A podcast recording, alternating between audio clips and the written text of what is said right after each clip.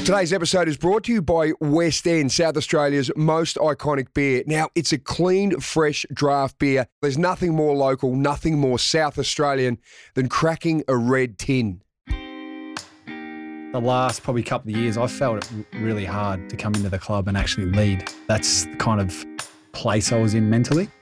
No vulnerability, just I have to be perfect. Everything has to be done this way. Everything has to be done my way, kind of thing. That is a tough way to live, isn't it? Oh, it's mate, an impossible way to live. Impossible. You can't do it, and it is so draining. Well, that's the one and only Travis Boak, a boy from Torquay on Victoria's surf coast who has become the heart and soul of the Port Adelaide Football Club. He's an amazing player whose professionalism is legendary and he's been brilliantly consistent across 300 plus games. And don't worry, there's still plenty more football in him. Now, as good a footballer as he is, he's an even better bloke. His honesty and vulnerability is remarkable, and I can't wait for you to hear him open up in this chat. Now, this episode does talk about mental health, so if you have any concerns, please contact Lifeline on 13 11 14. Rightio, let's go. Welcome along to the Soda Room, a place where we get to know the real stories behind some of the biggest names in the game. It was like we had won the grand final. I just got some new boots. It was something Yeah. special for me. Did you understand the significance of that moment? Oh, yeah, nothing compared. 'Cause That's what I thought I had to do as a leader. You got the same undies on. I've got exactly the same ones on. Travis Boak, welcome along, mate. I'm very, very excited to have you join us here in the Soda Room. I'm excited to be in the soda room. I appreciate you uh, having me in, mate. well, the Soda Room's a safe place. Yeah. So you can just come in here and have a chat.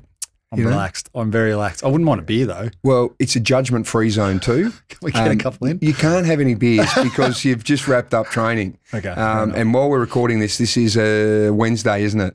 It is a Wednesday. And you got footy on the weekend. well, so- I suppose someone will find out. Will Kenny let you have a beer? Well, being filmed too, mean, actually. Yeah, okay, so he'll find out. Yeah, he probably would. Yeah, okay. Mate, so good to have you here. Now, you've just hit 34 years of age.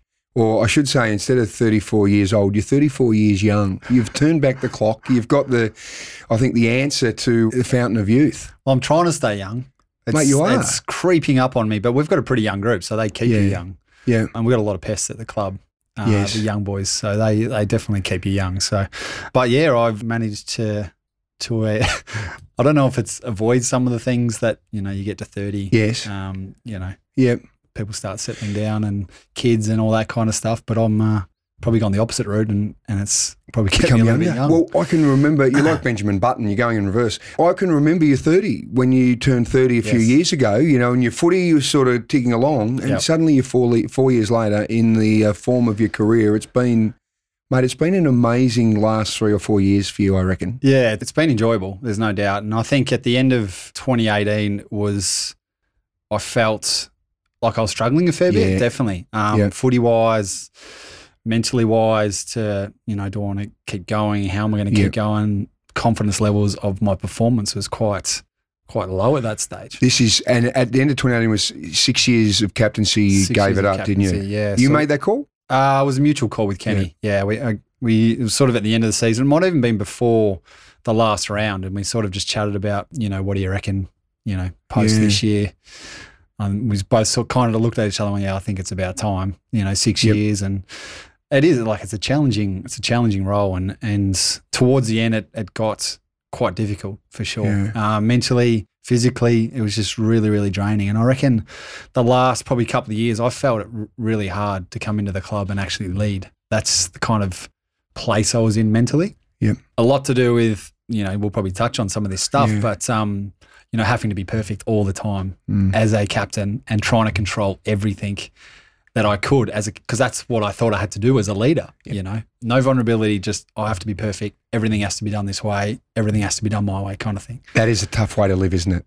Oh, it's mate, an impossible way to live. impossible. You can't do it, and it is so draining. And I knew none of this stuff at the time, and it wasn't until that conversation and um, sort of, you know, we'll pass on the captaincy, Mm. and then it wasn't actually that so much that actually freed me up, but the conversations that I had post that. Before we get to what freed you up, because this is what fascinates me about you, and this is why I love your story, Trav, is because of what you've been able to do. And, you know, you've had some bloody tough battles you've had to overcome.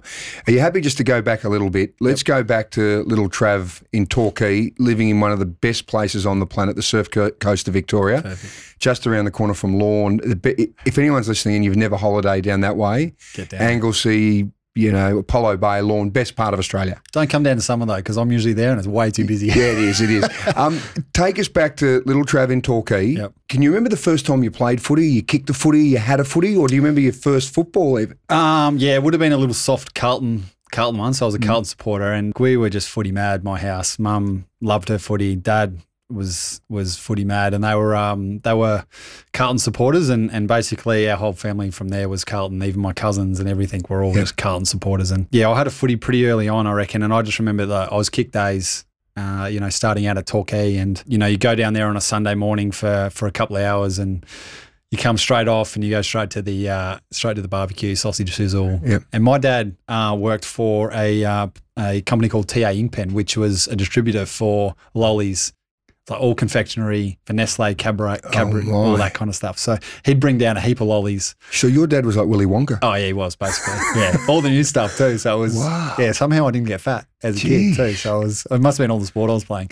So straight after I was kicked, yeah, straight into the yeah, into the lollies, into the sausages. Yeah, it was just footy, footy, footy constantly. Cricket in summer? Cricket in summer, footy in winter, and that was it. I didn't I didn't start surfing till I was about seventeen. I wish I started earlier Mm. because it is a uh, tough sport to start late. But yeah, it was just cricket and footy. That was it. A little bit of basketball at school. Yep. Um, but as the boys at the club would say, I, I cannot shoot, so I didn't play that much basketball. Right. But yeah, a lot of cricket, and I was actually more cricket than footy um, until I was about sixteen. Right. So Torquay Tigers, that's who the team was, wasn't it? And Torquay your dad, Tigers. your dad was a Torquay Tiger. Yeah, so Dad played over two hundred games for for Torquay. Number 10? Um, Number five. Was he number five? Number five. So number So- five is my favourite number. Why are you? Why do you wear ten and not five? So when you get drafted into a into a club, you get obviously there's some guys retire and and numbers become available. When Yeah. I got picked up in the end of 2006, 2007, we come to the club and I was the first picked, so I got first choice of numbers. And at that time, Lade was number of course, five. Brendan Frank, who Bloody Lade took your number. Just retired, so number Yeah. ten become available, and that was the lowest number Right. out of the lot. So that's how I chose number Okay. number ten. But it was quite funny. Then my mum's really good with numbers. She adds them all together and it becomes a meaning. And she's like, "Oh, well, five for dad, five for you is ten. So then it became a pretty special number for me. So that's Yeah, how that's good. Yeah, so that's how it's that's actually pretty special. good on your mum, Chicky. She's a smart woman. She's all over it. so dad obviously was a bit of a Tigers legend down Torquay. Yeah, he was. He was actually a footy legend, you know, all over the country a little bit. So he he played most of his footy in Torquay, played up in Darwin a little bit, a little bit in Brisbane. So he he yeah he played kind of everywhere. He had a he had a, a wardrobe full of footy jumpers that he of the clubs he played for. And when you go down as like 14, 15, 16, you go to training and even Yep. local footy now, you wear whatever jumper you want. Of course. I was just rolling in all of dad's jumpers, Oh, like just different colours, different Yep. numbers, and that kind of stuff. But Torquay was was where he's a legend and um, where he made all his. And was that because of work he travelled? That's why he played at the different clubs, or did he travel with was footy? this was young. This is Right. before kind of before mum and dad were married. So his early days, uh, he he kind of just wanted to explore and, and play a bit of footy and travel around the country a little bit. And, and the greatest story that I remember from all that, you know, was was actually the funeral, dad's funeral. This kind of sums who he sums up who Mm. he was as a person. That's we had the, the we had the the funeral at the Torquay Footy Oval. We just had some seats out at the wake. Is that what, you, Yeah, is that what you call it? afterwards, yeah. Yeah.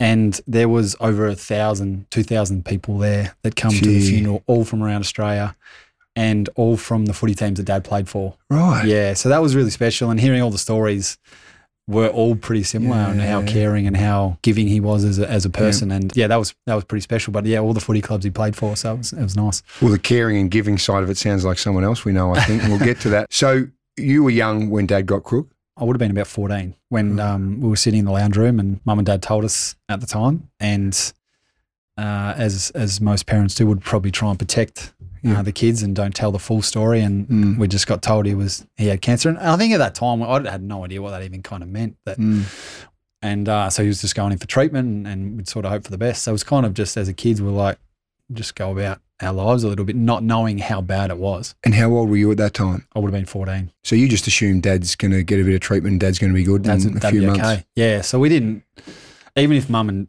dad told us what exactly cancer it was, I probably still wouldn't have known at that at that time. And it was like a, it was in his stomach lining, which was which was really hard. You couldn't really operate on it, and Yeah. he would have a lot of chemo and stuff. And during that period, it just he just got sick and lost a lot of weight, and just and he had he had the beer gut, he had all that kind of stuff, he had all that going on. So he yeah he became really skinny, and it was it was and we are kind of just not knowing what what was going on a little bit, and some of those that was kind of the worst period. It was almost that was worse than him actually passing away. Was those two years that he was sick? Did they give him a time frame? Uh, well, Early I on? think after Mum sort of told us that he was given probably six months to live, and he lived for two years. He fought for two years. Yeah, fought for two years. So, which was, which is really, you know, now I look back on it and go, wow, that's where I feel like I've got a lot of my drive and Mm. determination from was actually from that, and you don't even know. But yeah, like he went through some horrible stuff. You know, the amount of times we had to call an ambulance for dad, it was it was just horrend- horrendous, and you wouldn't, yeah, you wouldn't want to wish that wish that kind of stuff on anyone. So during that time, because you got two sisters and you got mum Chicky, so essentially you become the man of the house. Did Yeah. you did you feel that responsibility that you were the man of the house? I And, reckon and you're I- a kid. yeah, I reckon I felt that for years past as well, and that's that's some of the struggles that I had to get get through. That you know, I kind of had to be strong, and I had to um, take care of, of everything, and yeah, that was that was pretty pretty challenging. Um, So- during that period, During those two years with your dad, were you be, as you were growing, were you becoming aware that it was a lot more serious than you'd originally thought? uh to be honest, I I don't think so. I don't reckon until until he went to hospital for the last time we knew that he was going to die.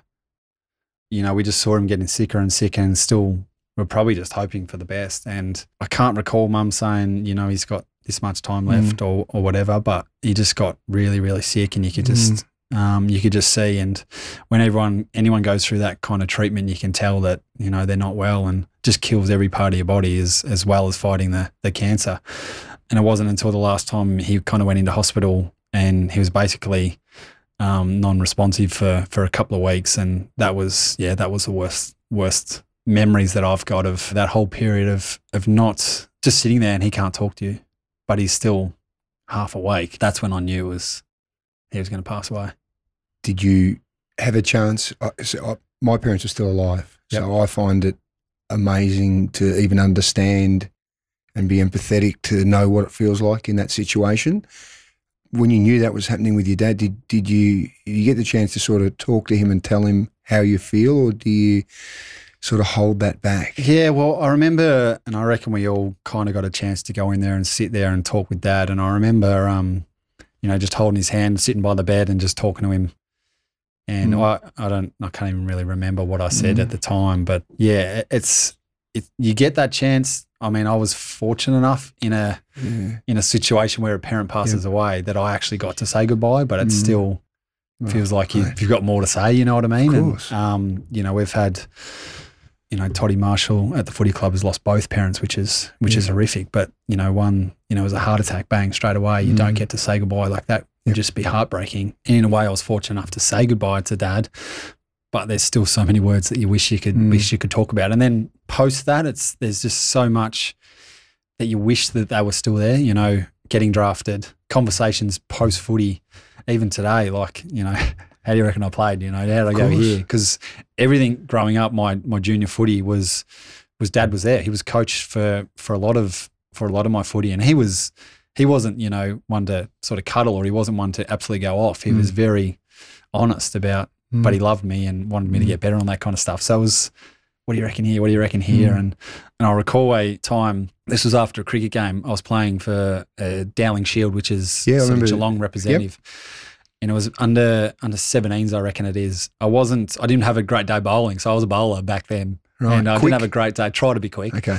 I opened up, just just Mm. uh, try to send a few down. I didn't have a great day bowling, and I wasn't too happy. So he and Dad was, oh, well, let's go down the net straight after, and he was just there, put the cones out, and just helped me straight after, just just to keep bowling overs, keep bowling overs. So he was just super supportive. So you miss that kind of stuff that Yep. you you know you want to recall Mm. after a game and talk, even just have a beer and all that kind of stuff. You, so through that time and, and with your dad's passing, I, like you touched on, I could only imagine knowing what you're like and being the caring person you are. You would have looked after your sisters. You would have looked after your mum. No tried doubt. to. Yeah, I Oh, tried to, and even even to this day, I mean, mum is just an incredible human. And the way I look at it, you know, she's lost her life partner, and that would just be horrible. And then to take care of us three kids on her own and do basically everything, you know, Cass and myself were still going through school at that time, and then for me to then go into state, and sh- and she still supported me through that, and then support Cass through school, and my older sister through what she wanted to do. It was just, man, she was just incredible, and I'm in debt to her for, for the rest of my life. There's no doubt, and but even yeah, my sisters are, um, you know, really really special to me, and I guess being the brother of, Mm. and my older sister's only only um, a couple of years older than me, so I still feel like I'm older than her, and Yeah. I'll take care of her, you know, both Yeah. of them.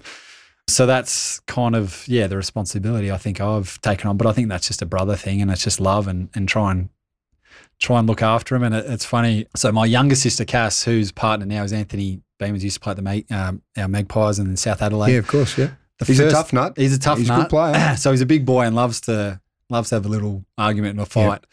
And we're actually really, really good mates now. Yeah. And the, the first time we met, Cass, I come home. It was probably my second year of footy, and I was home at the time. And, and Cass brought BMO around. He'd he'd already met Mum. Mum already approved. Oh, she'd given him the thumbs up. She'd already given him the thumbs up. Right, but hang on. There's, there's met someone yet. he has to pass first, though, isn't there? To Well, get this the is the relationship my, me and my sister have. Is you know if I have to give the approval first, Of course. Cass is always on my side. And uh, so BMO BMO came over and we sat on the couch. Cass and Mum went into the kitchen, which was in the other room, not even Right. We sat on the couch for an hour. I didn't say a word to him, didn't speak to him, and then they left. they left after. Now, did you did you do that because you were you didn't want a bloke I'm dating your sister, or did Yeah. you do it just to just sort of? just to let him you're know. like a dog. You've pissed on the ground and said, "Mate, this is my territory." hmm Exactly. Like I'm the boss here. Like you have to Right. to, to come through me, kind of thing. Yep. So they left, walked out, and B- BMO said to Cass, "Your brother's an arsehole. and uh, and Cass just said, "Well, if you don't like him, you can't be with me." And then the next day, we become friends, basically. Really? From then, and so it was yeah, that was the, that was the story. That's how they be, they come together. But that's You that was the my that was my role. Look You after my played that role. and I'll I'll do the same with my older sister. Bokey, I've got to ask then, you, you look after your sisters, you look after your mum. As a young guy, how were you looking after yourself? Did, did you know how to look after yourself? No, I think for me, once once I got drafted, it was just all footy. It was all footy and all all family, and that was it. I didn't really understand, you know, any of my emotions, any of my feelings. Mm. I didn't really deal with anything of dad passing away until, you know, probably s- eight years later, eight or nine years later. So everything just became the harder I work, Yep. the more I can just forget about all the rest, right? So that's kind of How you dealt with it? my yeah, that's kind of how I dealt with it, and that just became who I was. And in the end, footy became who I was for a long, long period of Yeah. time, um, and that kind of ruined a few little relationships. I think you know, my my sister and I were really close, and then I got drafted, and we separated a little bit until I came back home, and sort Mm. of we'd be a lot closer, and and I didn't speak to my older sister as much, and I reckon that kind of affected those relationships a little bit because I Mm. reckon I just closed off, and and everything was just let's just focus in this small bubble of footy. Were you shattered when you got drafted away from home to a different state? Not really. Yeah, it was it was a funny one. I think I didn't I didn't really want to stay in Geelong as much as maybe go to Melbourne. Yep. So it was a, it was a bit of a, Mm. a shift, and I reckon during that time I just really wanted to do my own thing in a way, Mm. and, and I was just starting to grow up really really quick, Yep. and and I wanted to just start my own kind of journey, and I think being going to Adelaide was was really special, but. At the same time, as soon as I got drafted, I was like, "Well, I'll go back home in two years." Right. that was kind of how I felt. And then it was two years after that, and then two years after that. You know, yeah. and then Do you know, I staying. honestly believe there's something about Adelaide. And I grew up in Melbourne and I came over here and Yep. certainly wasn't anywhere as good as you. And I got dumped within six months of coming with the Crows. but I, I thought I'll play a couple of years in the SANFL, then I'll go home. Yep. And then two more years, and then two more years. And, and now I've been here 30 years this year. just took But it, w- there's something about Adelaide, I reckon, if you can get through those first couple of years, Yeah, it just becomes such a brilliant place to live and yeah. and grow, I reckon. It is. It's a beautiful place, and I think because if you live in Victoria and you haven't been to Adelaide, it, you're like, I'm not going to Adelaide. The backwater. There's a shithole. like, who wants to go to Adelaide? And Yeah. even people to this day who haven't been here are still, I'm Yes. like, no, you actually need to come over and experience it Mm. because it is a beautiful place. And I think for me, I hated Melbourne. It was too busy Yep. because I grew up in Torquay. It was country. Um, so Adelaide was just a bigger, Mm. bigger kind of Geelong for us. Speaking of Geelong, so when Geelong come over, Yep. A while ago, a few years back, and they bring everyone, they bring the cavalry, and they walk through the airport. Remember all those shots? And I remember working, and we had to go down there. I'm going, oh god. Uh, Were you? Did you legitimately consider going home? I know you would have obviously missed mum and Mhm. and all of that. Did it become a heavy decision? every week my mind changed. Yeah, during that year, I reckon. One week I was going, one week I was staying, and I just kept going back and forward, back and forward. And it was a really challenging year. And then I think, I don't know when it happened, maybe was it, it was towards the end of the year, I reckon. I don't know how many rounds Yeah. left that I just felt like, no, I'm, I'm staying. And I had the conversation with mum and she was, she was happy for me to, to stay. She was always going to be happy but sad kind of thing Mm. and just in my mind and the way I felt was like there is no way that I can leave this footy club right now. And because we were having the worst year, we, I mean, the last two Mm. years would just been horrible, Mm. and it just felt cowardly to to walk away from this Mm. footy club uh, in the situation that was in. And I don't know if that come from you know mum and dad's values and and the way you know dad fought through what he had. Yep. I couldn't leave the club in the situation they were in and and be proud of that or not have regret. So that was kind of the decision that I wanted to stay and Jacko stayed, Robbie and a few of us Mm. stayed on and tried to to to change it around. But um yeah, that year was just up and down of my decision to go to go back or stay. You talked about through all this time with your footy, you played great footy, won best and fairest, all Australian, all this sort of stuff, and then you, you get to this position probably towards the end, what 2017, 2018, around that captaincy time. Yep. And you said that's when you what you started to really, I suppose, think about your dad's situation, how you'd been dealing with it, and all of that. Yeah, so it was what happened there to sort of start that process. 2000 it would have been around 2016 I started to talk about dad stuff with a psychologist, a guy that come into the club. It was pretty intense some of the stuff that we're sort of talking about and how he was able to get a lot of it out of me because it was pretty deep. And that actually got a lot of emotion out, a lot of lot of tears. I reckon I before that I hadn't I cried maybe once since Mm. dad passed away. Really? Not because I didn't want to, but I just couldn't. So, was just all buried. so those buried. the sort of time you saw him for those weeks in the hospital, funeral, all of these moments. I reckon I cried at the funeral for Yeah. a bit, and then post that, just I just I don't know. I just and I think that's where the footy stuff. I was just so focused on all this that I just forgot about all It's my almost emotions, like a maybe like a survival mechanism, basically. you know, to Yeah. protect your feelings and to protect your vulnerability. Well, basically that's what it is, and I've got a, a, a picture in my mind of when it happened was when I left the hospital, knowing that Dad was passing away. Basically, the next day, that you put an armor up of I'm never getting hurt again, and Wow. you know whether that's being trying to be perfect, whether that's trying to numb it, Yep. all that kind of stuff. And it wasn't until about you know. I started talking about it a little bit, but I still didn't know how I was protecting myself or why I was protecting myself until end of 2018, started 2019. I had a um uh, a chat with a guy who I work with now, Ben Crowe, who Who looks after Ash Barty, Yeah. and he's a pretty uh, impressive guy, isn't he, Ben he Crowe? is, yeah. So he kind of introduced me to all this vulnerability and Brene Brown stuff and all the books, and I hadn't really read too much before that. But then I started She reading talks about shame and things. And everything, mate. Yeah, and, right. And that's when I started to get a an understanding of where my thinking was and where I was putting, you know, a lot of my built up emotion and and stuff that finally I was able to, you know, get a, a an understanding of it, but then work on it.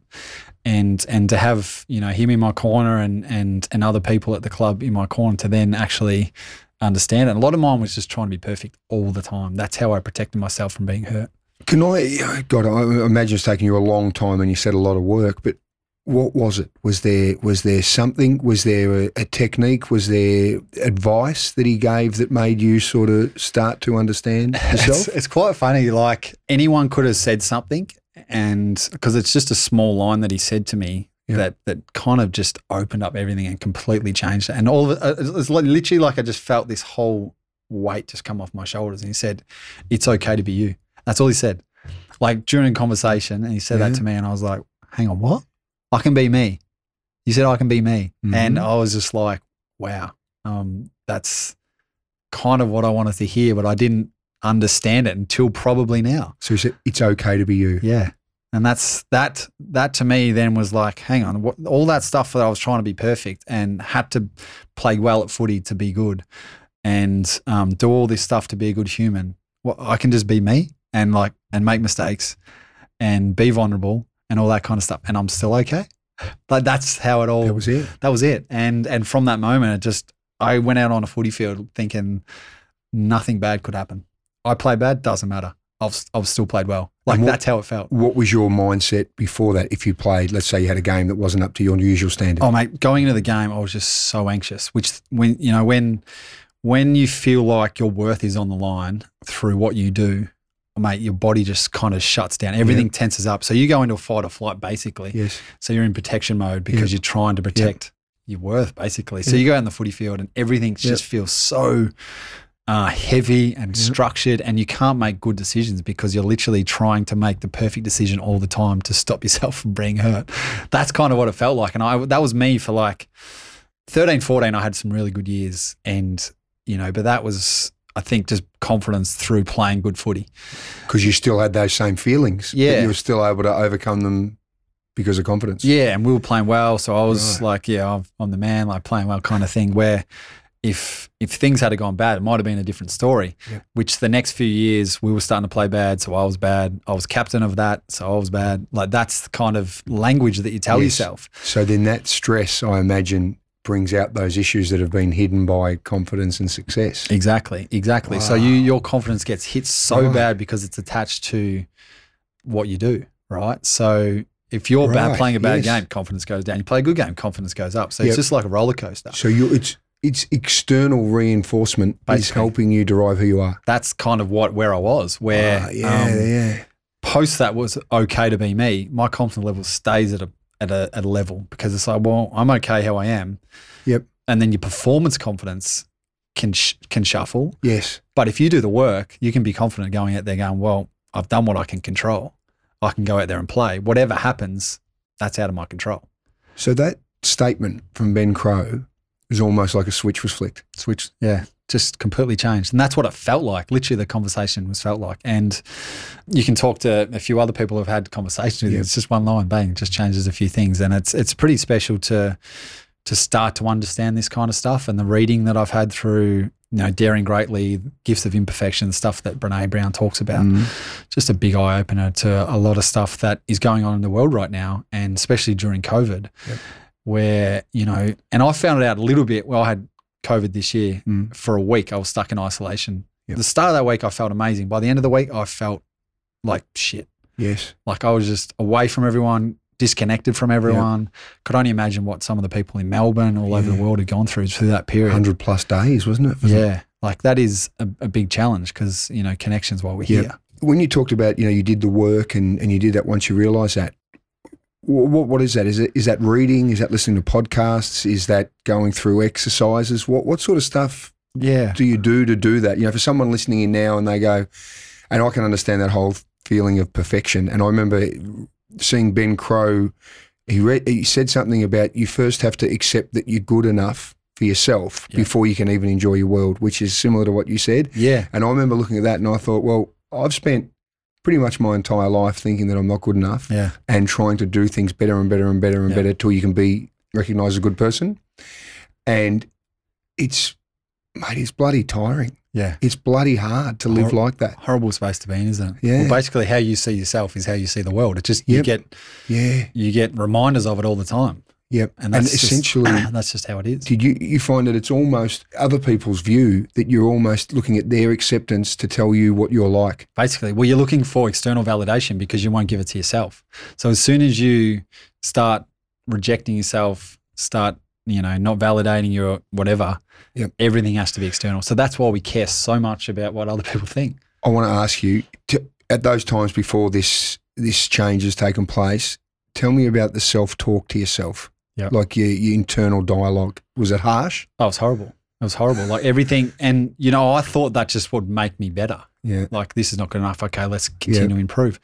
Where you know it was all based on perfection, but healthy striving is is actually a good thing. You know, it's Yeah. about improving yourself, continue to get better. Perfection is is all about what other people think, and you're only doing it to protect yourself from the opinions of others, right? So it's so heavy and so draining. And so I just trained harder and harder because I thought, oh, I'm just not fit enough yet because all this weight, right? It's Just heavy. And then you release that, and it's like, and that's why I feel younger now than I probably Yeah. did when I was captain because of all that shit that I've got rid of. the, the, the football that you've played over those years since you know 18 19 honestly it, that makes so much sense watching you play Yeah. It's, do you know um, what i mean like you, don't play a bad game Played a few. no but you know what i Uh, you, the consistency in your Yeah. game i reckon is brilliant and i get a real joy watching port adelaide because you know i've been fortunate enough to know you for a long time No, I appreciate that. that i can watch and go it's almost like i can tick the box watching you going i know Bakey's going to have a good game today because and I, I wasn't exactly sure how you got to that place, but that Yeah. makes so much sense. Yeah, it was. It's a it was a it was a good place to finally get into, and and right now it's still, and I, I don't think it ever ends. Like it's a continued Yeah. journey, but there's definitely times where you you feel yourself going back into a that old self, Yeah, but you catch yourself, and you're like, Yes. okay, well this is the thinking that I got to. Okay, now I just need to change that. I'm Yep. in the perfection state. Okay, how do I change that? Well, I need to be open to all this kind of stuff, and and and that I think understanding that whether it's happened after three weeks and then I'm my form might have dropped a little bit. Okay, well, what's going on there? And a lot of my reviews now aren't actually around the stuff that I do in the game, but actually how I feel about right. what I did in the game. Does that make sense? Like Yeah. how I'm feeling in that space. It does. If I'm going chase, chasing kicks and I feel like I have to get possessions, I have to do this, I have to do that. Okay, that's not the space I want to be in. Why am I in that space? You can check that during a game almost now. I can now, yeah, Wow. yeah. So it's it's a lot better in game than it used to be, and that's uh, and that's as part of the other stuff that I've done with with Nam around the breathing and getting back to being centered and present. So a lot of breathing stuff actually helps you during that during that state because Yep. you're still under pressure, and under pressure, you you I can revert back to the old self, or I can stay Yes. where I want to be, and it's Yep. just my decision Yes. basically. Um, but if I'm my breathing's better and I'm more present, then I'll Yes. be able to make better decisions. To actually In the moment. go into it. Yeah. In So I've had games where I've had really poor first quarter and then reset and come out really well, or I've had a really good start and then I'm like, oh, I'm on for a big day here. Let's go after it. And then it goes down because you know you start chasing a little got bit. distracted? right? Yeah, you get distracted. So that's just where you know you got to continue to to reassess in games and go back to your focuses and all that kind of stuff. But if you're in a better space of, I don't have to be perfect, Yes. so I'm going to make mistakes. That's Yes. cool. Then you know you're a lot better off, and that, that's anything. You know that could Yeah. be you know being a nurse, being a lawyer, being whatever.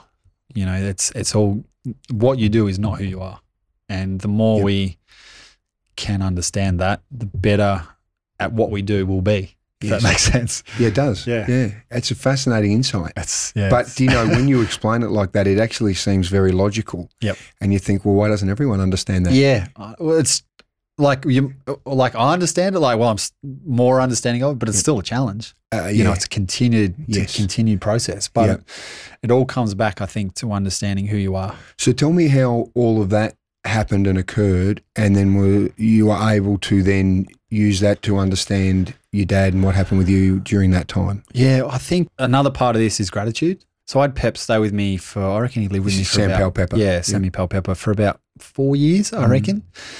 And over that time, we got to get, you know, know each other really well. And he shared his story about his dad and, and all that kind of stuff. And, and, and practicing and starting to understand what gratitude was and hearing more and more stories of how other people's relationship with their dad. So mm. post dad passing away, it was if someone had a bad relationship with their dad, Yep. I'd be so angry at that person. It's like you should be so happy that you have a dad Yeah.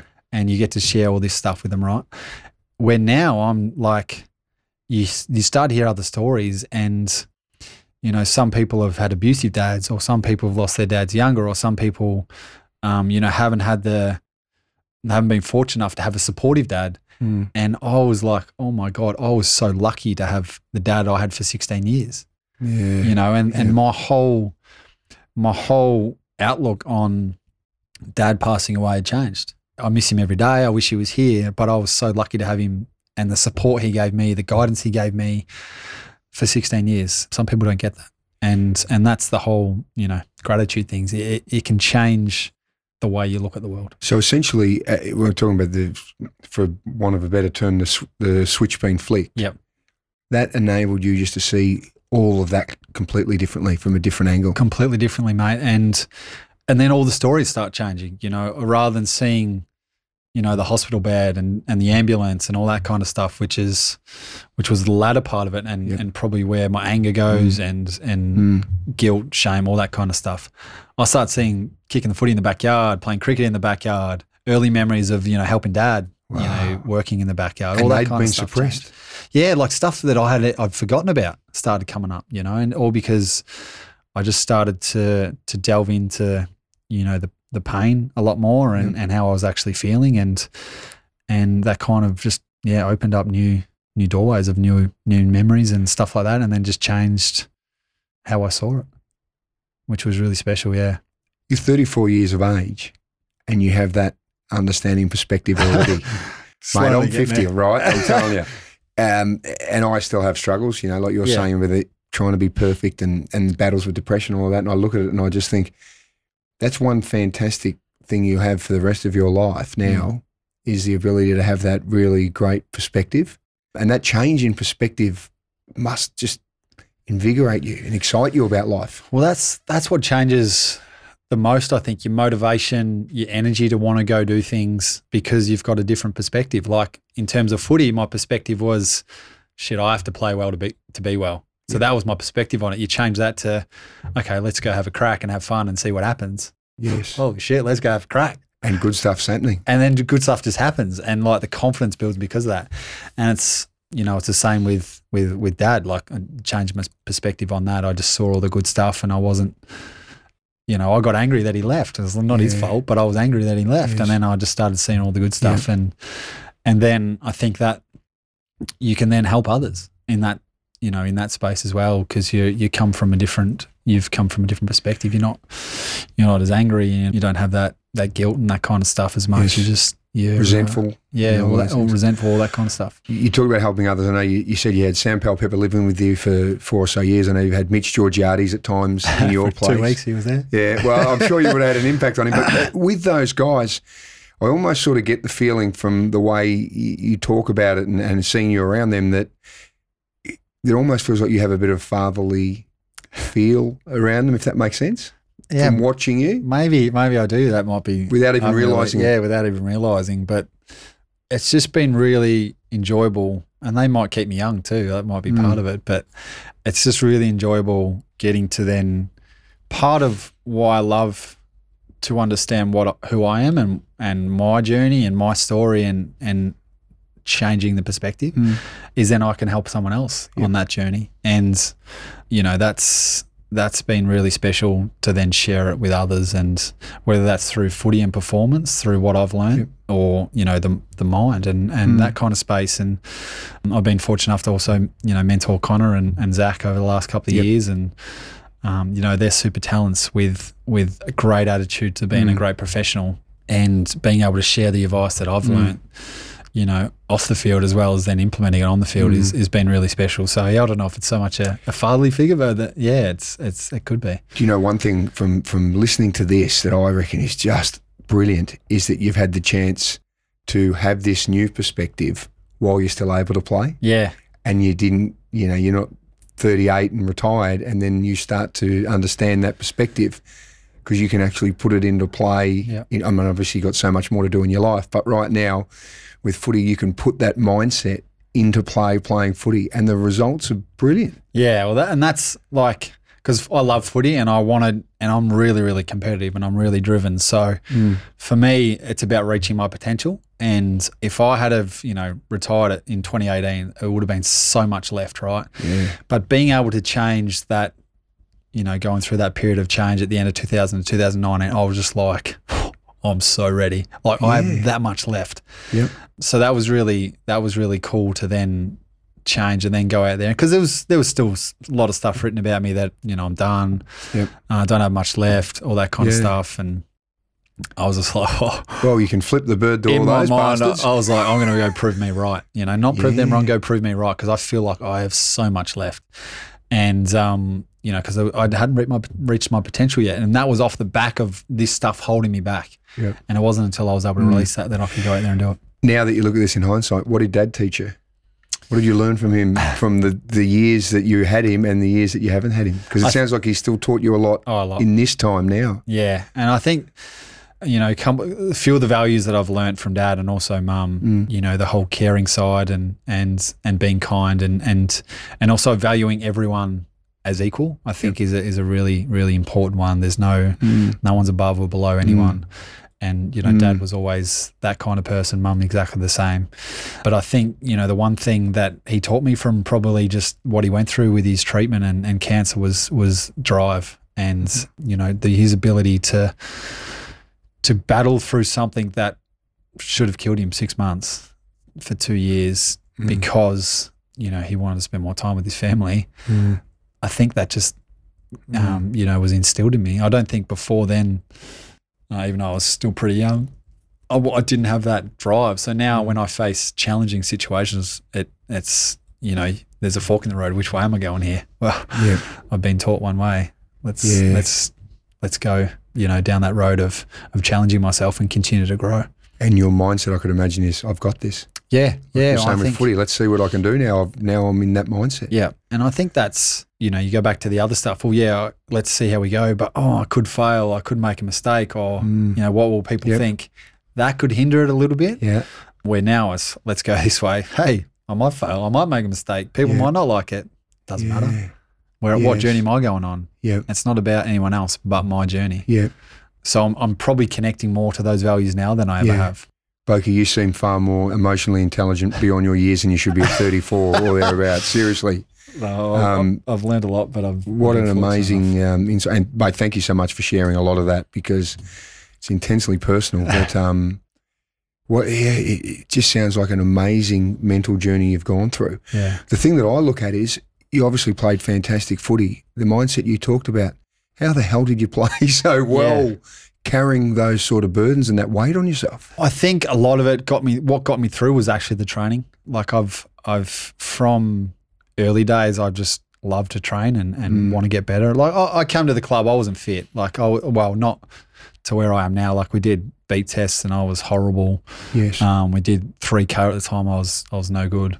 But I just learnt how to train hard, and I, and I really enjoy it. Yep. And I think that whole perfectionism and that protection, you know, to a point was was helpful because it actually taught me to just keep going and going and going. And that so I was putting my body to a limit, Yep.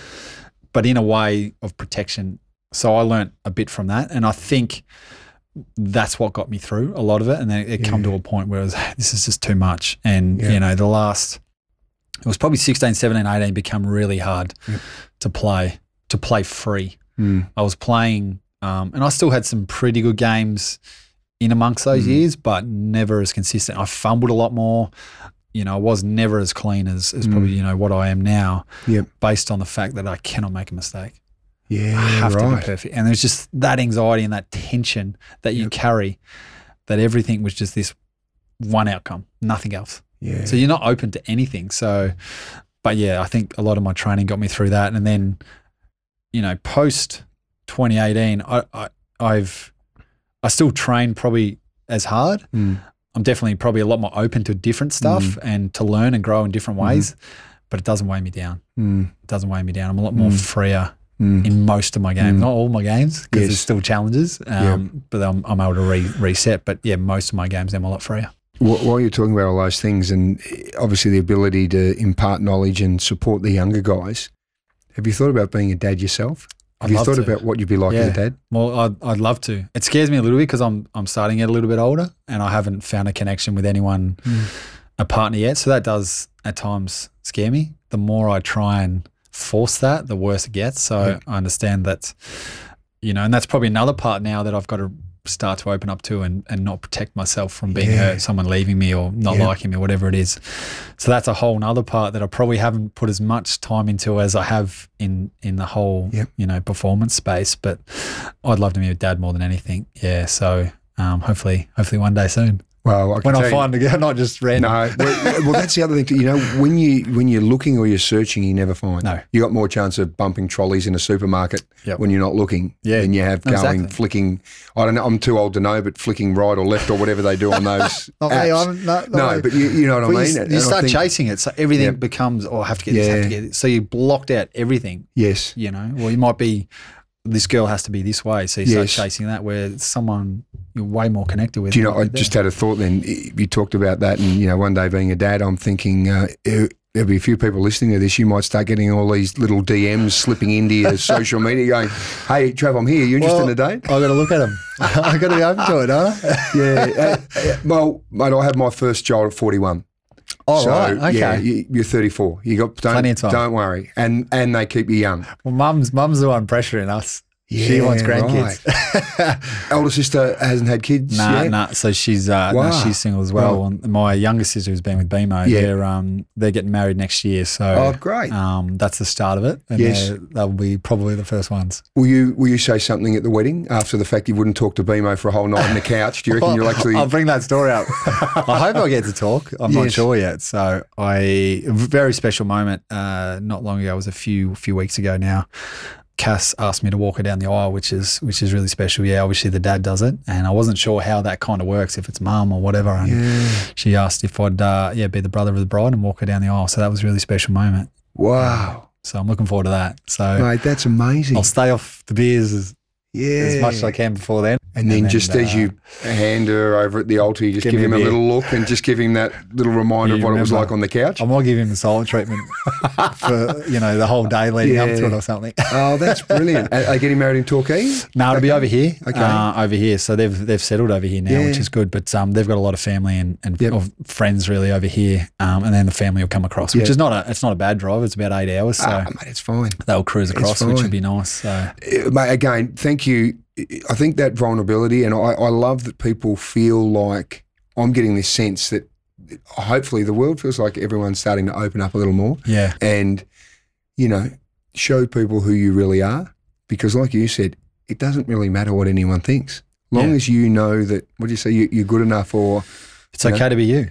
And I think that's that's the whole thing. And I think more and more people now are starting to talk about it, and it's not only talk about it, but understand it, Yep. right? And I think oh, someone's it's, it's on Instagram somewhere. I Mm. saw it. It's and what kind of depression is in a way is Mm. is you need deep rest. That's Mm. kind of what Mm. that's what it was, and then Yeah. rest from the character you've been trying to play for so long. mate, rest from, you know, for 30 years I've Yeah. battled it and rest from the, the, the things and the voice and the stuff you say Yeah. to yourself. It's tiring. Yeah. It's bloody hard. Well, you were playing that perfection character for so long yeah.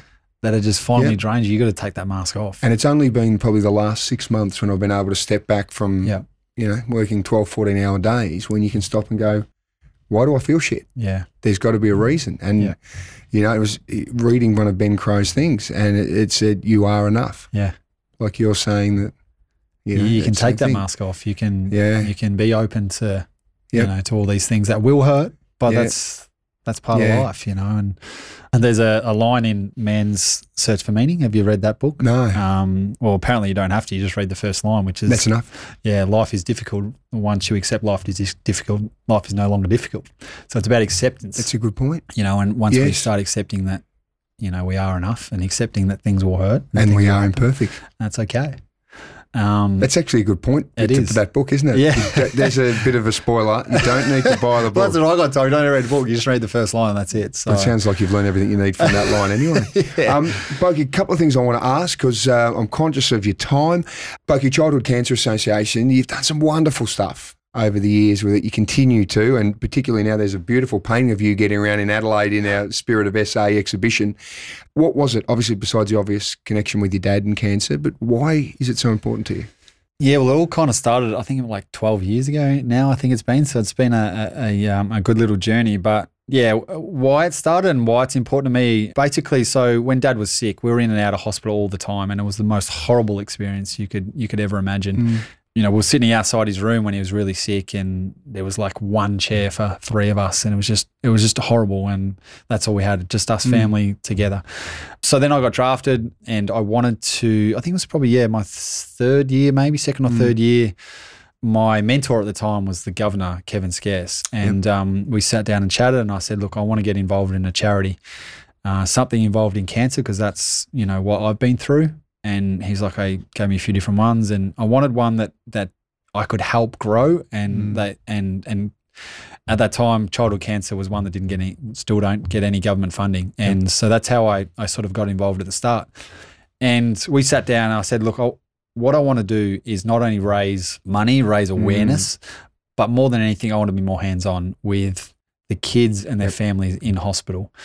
And so, why it's important to me is because of how hard it was for me going through hospital and it was for my family hmm. to try and take away some of that pain and toughness that, hmm. that it is for them being in hospital, whether they're going through chemo, whether they've had surgery, whether they've been sitting in there for a little while hmm. recovering.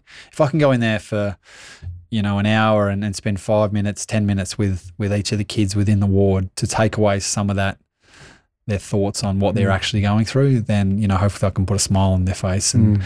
and that was the whole reason behind it. Unfortunately, over the last you know three years with COVID, not being able to go into hospital, it's been a little bit more of a challenge in that aspect. So I'm hoping to get back in pretty soon. Hopefully the rules have, are starting to change mm. and I can get back into hospital. But that was why it was so important to try and actually take away some of that pain that they're going through. Uh, Yeah. being in hospital and you know, whether it's cancer, whether it's whatever, being in hospital is not easy. And the people within the hospital are amazing. Like what they do mm. for for the people that are sick and, and going through stuff mm. in there is incredible. But if I can go in there and try and take away some of that pain for, for five minutes, mm. kick the footy, sign an autograph, have a laugh. Yep. You know, it's it's pretty special. But in the end I walk out of the hospital feeling so much better because of what they've given me. You know, it's not actually about what I've given them and uh, their stories, their inspiration, the smile on their face when they've got cords coming out of them. Yeah, yeah. It is, mate, It is Yes. so inspiring. Yeah.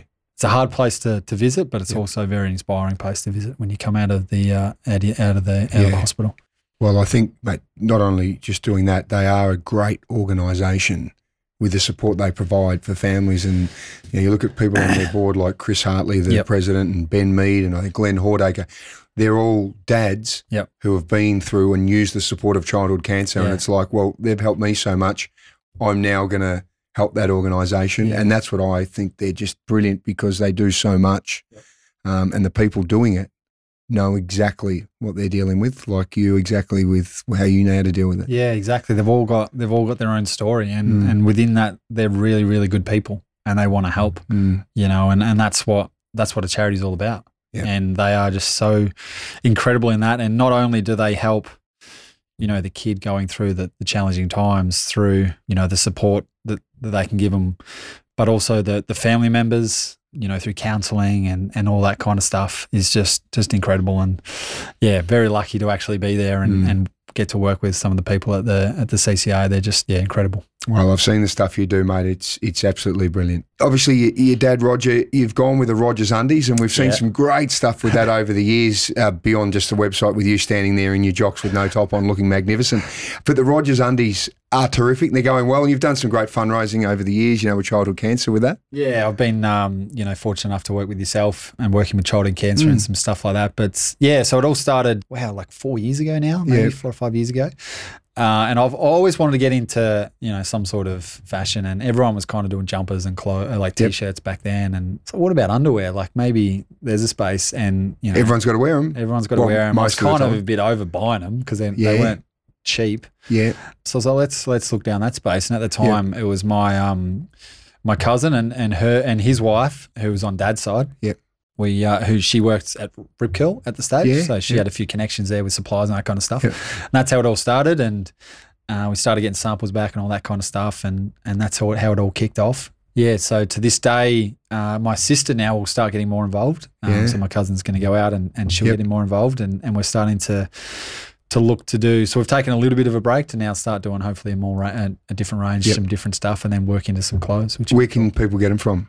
so you jump on uh, rogersunderwear.com.au Right. uh, or on our Instagram, which is Rogers Underwear. What about, you know, before we started recording this, I went to the toilet and I didn't even think about it. But as I went to the toilet, I looked down and guess what I'd put on this morning without even knowing? You put them on. Rogers undies. Mate. What colour you got? I think I've got the green. Got the greens. Greens are nice with the black band. Yeah. Oh, you know what? I'm wearing I- exactly the same. you got the same ones. undies on?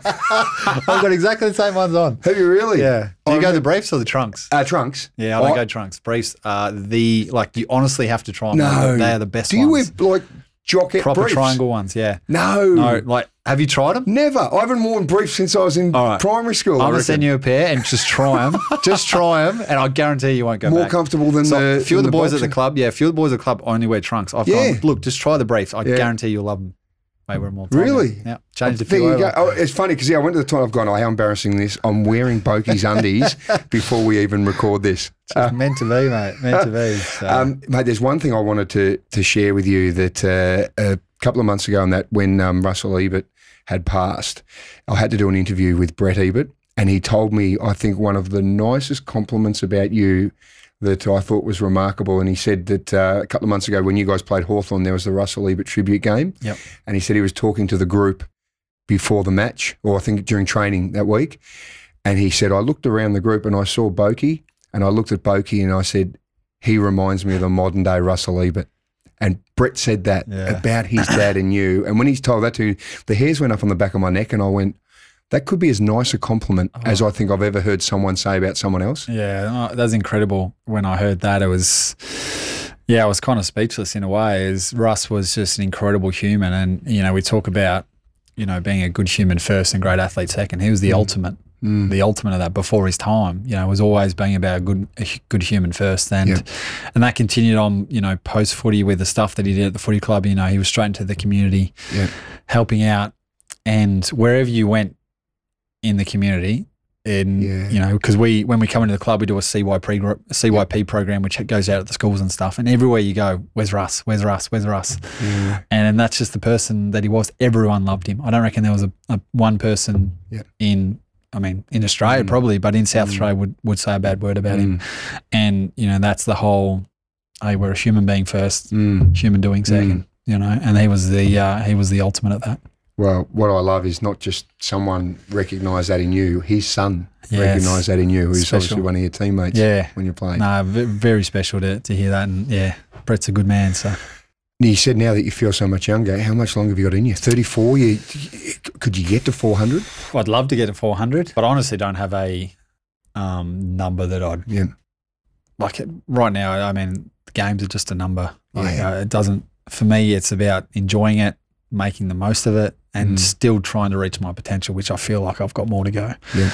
So my mind and my body, I still love the game. Yeah. Um, I still love the footy club, and I'm still really excited to train and get better. So at this stage, I'd, I'm happy to keep going for as long as I So can. So you contracted for next year? Not yet. So we're going through. Right. We'll go through contract talk. Right. Now- Would- you like to break your contract deal on here and just say that you're going to sign and everything's good? Gives a Can we get five-year- an exclusive on here? I Can don't I think get a we've ever had five year deal? I want Yeah. a five year deal. Mate, I'll tell you what, just get everyone, Chris Davies, your footy manager, to have a listen Yeah. to this. And if he understands, and he, I'm sure he does, your mindset and how you're still young and you like Benjamin Button getting younger, I think we could. Who got an eight year deal, a seven year deal for.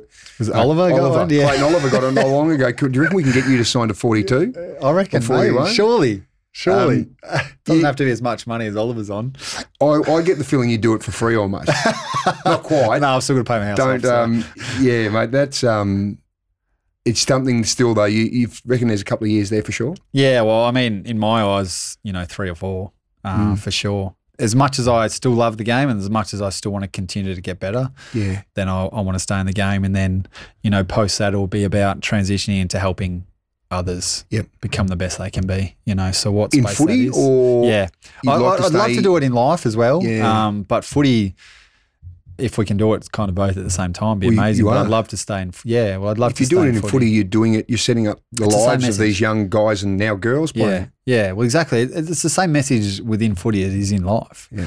You know, it would just change a little bit in footy where, you know, hopefully I can help around some structure stuff, midfield, all that kind of stuff. But it's still the same message. Yeah. Um, you know, if we if Yeah. we go into what we do as a good human being and Yes. and worry about that first and just let the doing take care of itself. It Doesn't matter what you do, whether it's footy or being a um, you know, a good brother or a good son or a good Yeah. dad, it's all the same message. Yeah. for anyone listening in now and they've listened to your journey, uh, what's your advice to someone who might not be feeling great, might not be feeling happy? You've been through such a challenging situation. If someone's just, you know, life's just shit at the moment, Yep. what would you say to someone like that? The first thing I would say would would be to talk to someone. Yeah. You know, I think that's the hardest part too. I think a lot of us feel like, "No, we'll be right." Mm. Whether you're female, whether you're male, it doesn't matter. If if if there's something there that you're like that you don't feel great, then there's Mm. something that you need to talk about, Mm. and it is the best thing you can possibly do. One, it takes away the shame that you may feel because you've just shared with someone, and generally, the person that you feel comfortable enough sharing with will give you empathy, Yeah. which then it's like, oh, okay, so I can actually feel this way. Yeah. And then you're already on, you're off, off to a huge start because then you can start sharing Yes. more and more. But you take away that shame straight away by sharing with someone. You share your story with me, Yep. and I share empathy back. Yeah. You know, you've already automatic connection with someone. It's like, oh, okay, so it's okay. Yeah, You know what. I mean? So yes. whatever it is, you know, you are going through, that it's okay to, to feel like that. And I think you know, being able to share with someone and go talk to someone about it, Yeah. whether it's you know a, parent, a friend, um, family member, or psychologist, whoever Yeah. it is, someone you really really trust. Mm. I think that's the most important thing. And I think from there, it's about understanding your story. Yeah. But that can't start without you talking to someone, I Mm. don't think. Yeah. So that's that would be my advice. That's kind of where it all started for me. And what was the line from Ben Crowe? It's okay to be you. That's it, isn't it? It's okay to be you. I've got some like uh, markers at, at home and I just write on my mirror in my bathroom and I've just got, I'm enough. I'm worthy. It's okay to be me. Yeah. Just to remind me every day, you know, and we sort of talked about before, you know, what do I do now? Yeah. A lot of journaling. You know, I- I've got a gratitude journal that I write in every day, Mm. what I'm grateful for in the morning, what I'm grateful for at night, how my day went, what am I proud of, what are my lessons, Mm. and then just write down some stuff that I might be thinking Mm.